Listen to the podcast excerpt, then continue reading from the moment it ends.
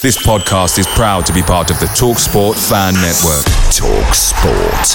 Powered by fans.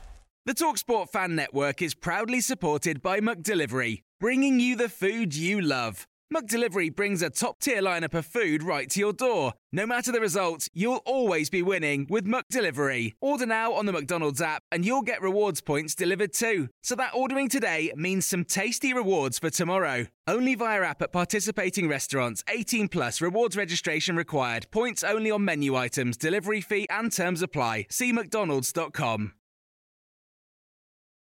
This is the 60 second Spurs news update. Italian journalist and transfer expert Fabrizio Romano has stated that Spurs and Sporting will hold new round of talks today for Pedro Porro. Tottenham are offering 37 million euro fixed fee plus add-ons, and they are also discussing about a Spurs player to be included as part of the deal. A Bola publication have stated that Spurs are now close to offering Sporting the 45 million euro release clause uh, for Pedro Porro. The Athletic have stated that talks are continuing between Spurs and Qatar Sports Investments on a minority investment with percentages of up to 15% mooted. CBS Sports on the same subject have stated that Spurs are the only club that Qatar Sports Investments have been in touch with and there is an open mind on Manchester United, but no formal talks have taken place as yet. And pundit Ian Wright has come, come out and said that he cannot understand why Harry Kane would sign a new contract at Tottenham.